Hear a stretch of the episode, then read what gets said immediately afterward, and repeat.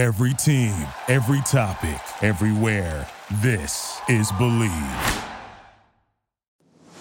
The ISO with Dan Dickau and SB Live Sports, brought to you by the Bleav Podcast Network, the number one podcast network for professionals. Here's Dickau from the deep corner for three. Uh-oh. Uh-oh. It's on now. Downtown Dan connects. Every morning when I'm working out, I'm listening to your podcast. Keep up the great work. I mean, I've seen Dan Dickau hit some big shots in the NCAA tournament. I gotta salute you, man. Like, I've been watching you since I was in high school, trying to mimic all your moves. Dan Dickau, the ISO with SB Live Sports. Today being a Wednesday, January 19th, 2022. That means one thing it is mailbag episode time. So, um, if you've got a question, if you're a frequent listener to the show, first off, thank you very much. Appreciate it. Uh, enjoy being a part of this for SB Live Sports, where we're bringing you lots of content on many different platforms. Um, um, if you've got questions that you would love to send my way and answer, e- email them to me at dickau at scorebooklive.com. Hit me up on social media, Twitter and Instagram at Dan Dickau21 or send a question to some one of our one of our social media tags, whether it's uh, the main SB Live Sports tag or one of our um, state specific channels, uh, and they will get that to me. So uh, each Wednesday, answer three questions. Uh, many times it's uh, based on maybe my playing career, uh, my short coaching career, uh, or some of the things that I'm seeing in regards to the broadcast work that I'm doing. So today we've got three questions. First one comes from Chuck in Yakima, and he says, I'm a big NBA basketball fan, and I am following the trade deadline coming up closely. Um, have you ever been a part of a trade deadline deal? And what trades do you think may happen this year in the trade deadline? Well, Chuck, appreciate the question. Um, got traded lots in my NBA career. And when I say lots, I mean lots. 10 times uh, I was traded. Seemed to be that most of those trades were on draft day, um, but I was traded mid-season on a couple of occasions. Uh, only one of those, I guess, you could consider a a trade deadline deal. My second year in the NBA with the Atlanta Hawks, uh, I was a part of the trade that brought Rasheed Wallace from the Blazers to the Hawks, where he played one game before he was then traded to the Detroit Pistons, where all of a sudden the Pistons had that last piece that they needed to, to win a couple championships. So uh, I was part of that trade deadline deal. It was myself, Rash, uh, Shareef Abdur-Rahim, and Theo Ratliff went to Portland in exchange for, I believe it was Wesley Person and Rasheed Wallace. And then, as mentioned, Rasheed was then traded after one game uh, to Detroit. But uh, with that, it was really interesting. It was funny. I, I, I played the first half uh, of a game, and then I didn't play in the second half. And in that first half, I played really, really well. Um, and I was frustrated. I was really disappointed that hey, I didn't get any more more playing time in the second half. What the heck? Um, get home to my apartment in Atlanta, um, and then the phone rings, and it's Billy Knight, the interim or the GM at the time, uh, and he calls basically to say, "Hey, um, we just traded you, and you're gonna like where you're going. You're going back to your hometown, Portland.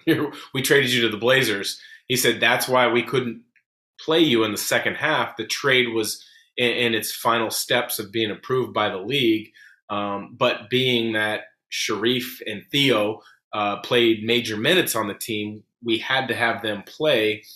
Um, otherwise, it, everybody would have known something was going on, and if you didn't play, it wouldn't have been that big a deal. So, um, or it wouldn't have raised as many questions. So um, that's that was my first experience with a trade deadline deal. Um, it worked out for me because I went back home to the Portland Trailblazers, which is the team I grew up um, watching, um, dreaming about playing at some point. So uh, that that was my experience. Do I think the other part of the question is do I think there will be trade deadline deals this year? Absolutely. Uh, every single year, you're going to see some vets that could provide uh, some experience, some leadership, um, fill a specific role that a contender um, needs to, to be able to uh, maybe make a deep playoff run. You're going to find somebody in that category uh, be traded at the trade deadline. Um, with that, I know there's been a lot of talk about Ben Simmons being in a trade at the trade deadline because it looks like uh, the Sixers and Ben Simmons are not coming any closer to an agreement of him coming back to play. Uh, and I think that's unfortunate. I mean, shoot, uh, I, don't. I'm not discrediting the mental health that he's claiming, he's stating, but at the same time, you love to play the game of basketball. Just play the game of basketball. I know Philly's been tough for you as far as you know how the playoffs ended last year, and fans are on you, and it may not be the best fit, this, that, and the other, but um, it'll be really interesting if Philly does move him because his trade value's gotten crushed. So Philly's not going to get as much back in return. But it will be interesting if he gets traded, if all of a sudden magically he's up to play and he's ready to play and he plays well. If, if that's the case, um, that's going to be that that's a storyline to watch for sure if he does get traded. Uh, the other one is uh, people are talking about Russell Westbrook getting traded from the Lakers. I don't see that happening. Um, his contract's too big. He's still too he's too big of a part of the Lakers and what they're trying to do this year. Uh, I think for them to give up on that. Um, would it be a good fit for him and maybe for the Lakers? Yes. I still think Russell Westbrook's a tremendous player. Um, I don't think those parts with the Lakers fit that well, and I've said that before um, on this ISO podcast in, in different settings. Um, but I don't see that him getting traded in any way. Um, so, Chuck, thanks for the question. question number two comes from Kathy in Portland. And she said, I'm a big Blazers fan, and unfortunately, Damian Lillard uh, is having surgery. He's been healthy almost his whole career up till now. Do you see him coming back stronger than ever? And have you ever had a surgery? Um, yeah, it's unfortunate that Damian uh, has been dealing with uh, you know this abdominal issue for almost the whole year. Um, he's kind of been uh, bothered by it. Uh, hopefully, the surgery went well, and then now the rehab and the recovery goes well, and he can get back to being uh, the same player that we all know. And that's there's a reason he's a six-time All-Star. There's a reason he's an Olympian. Uh, there's a reason he's an all NBA guy. And it's a lot of it is obviously his competitiveness, his skill, but he's also a tremendous athlete who, when with his strength, he's able to make a lot of them very impressive plays. So uh, your core as an athlete is is central to everything you do. So hopefully he gets uh, healthy as quickly as possible. Um, and I don't know what the timeline is if he'd be back this year if the Blazers are just going to throw in the towel. They've obviously fired their old GM, and rightfully so, and Neil Olshey. But um, it'll be interesting to see with Anfernee Simons playing well. Do they want to keep giving him a long run uh, with extended minutes? Does CJ McCollum get traded at the trade deadline? Um, really interesting to see what happens. Um, but uh, I think Damian, um, you know, will have a good recovery. He'll be back to being the player that we all know, and hopefully, it's with the Portland Trailblazers, and he's not traded with the Blazers doing a complete rebuild. Second part of your question um, was Did I ever have surgeries? Yes, I had multiple surgeries. Sophomore year at University of Washington, I had a broken foot, had to have surgery. Um, my rookie year in the NBA, I had a left meniscus tear. Um, so they, they cut that out, which is essentially two ways to go that surgery. You, you cut it out and you have a shorter recovery time, usually anywhere for a basketball player, three to, to, to, eight weeks. I believe mine was right around four and a half weeks. Um, or you sew it back together and it's a couple month um, rehab to get back 100%. Um, and then uh, my fourth year in the NBA, I tore my Achilles, and that is one of the most severe and major surgeries any athlete can have. Um, you know, big surgery. I missed uh, eight months. In eight months, I was back playing five on five full court uh, which is one of my most proud accomplishments, to be honest, as an athlete, is the speed with which I came back from that injury, and then never having had to miss another game or a practice uh, because of an issue with that injury in the rehab. So uh, yes, I I did have some surgeries, and yes, I do think Damian Lillard um, will come back strong. Um, so Kathy, thank you for the question. Uh, next question is John from Spokane. What do you think of Drew Timme's last couple games?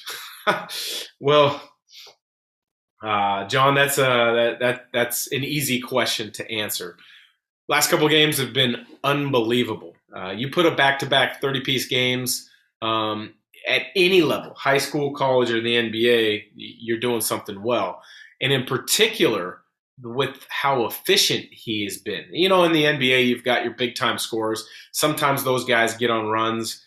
Um, but the game in, in, the NBA is so much different. A lot of it is definitely pick and roll and, and, different things. But when a guy in the NBA gets it going, a lot of it is ISO straight to that player, maybe due to their hot hand or maybe due to a mismatch that they have. And because it's a 48 game as opposed to a 40 minute game, there's more possessions. Um, so so you're going to have a lot more opportunities to to really if you get hot to stay hot and stay hot for a long period of time with the college game being only 40 minutes and also with how good gonzaga is it's kind of just spread around um, you know the opportunities offensively with that team they're so unbelievably unselfish you know starting with Timme, the point guard Nembhard, chet holmgren uh, you know rasir bolton um, nolan hickman hunter Sallis. They're just very unselfish basketball team. But when you look at the last two games, 30 points or more in each of those, he had a stretch where he made 20 consecutive baskets. That's unbelievable. That's unheard of. You could take a lot of player, and, and these are baskets where they're not all layups and dunks. They're post moves where he's splitting a double team, he's spinning off of contact, uh, he's getting out in transition and he's having to finish around and over guys.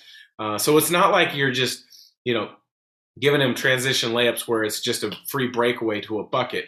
Um, you could literally not see that stat again from another player, I think, in college basketball for the next 10 years to be safe.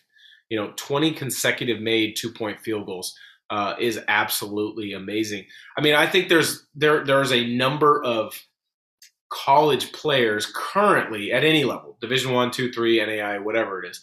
You could lock them in a gym with no defense and ask them to make 20 straight eight foot shots in a row from multiple spots on the floor, and they couldn't do it. Now, Drew Timme's 20 made field goals in a row with defense, and the defense is, you know, geared to stopping him because he's the big focal point of what Gonzaga's offense is.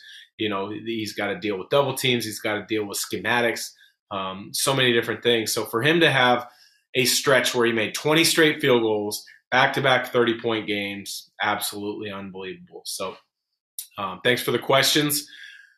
If you've got your question, as mentioned at the at the at the top, send it Dan, Dan Dickau21 on social media, Instagram and Twitter. Send it to me on email, dickau at scorebooklive.com. Appreciate you being a listener. Like, subscribe, and review. We appreciate it. Have yourself a great day.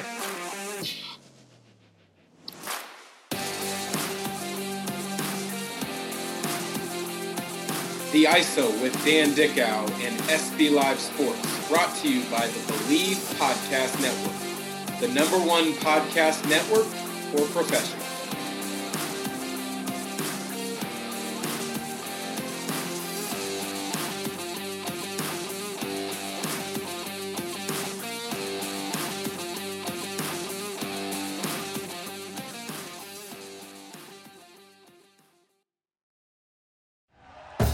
Thank you for listening to Bleav. You can show support to your host by subscribing to the show and giving us a five star rating on your preferred platform. Check us out at Bleav.com and search for B L E A V on YouTube.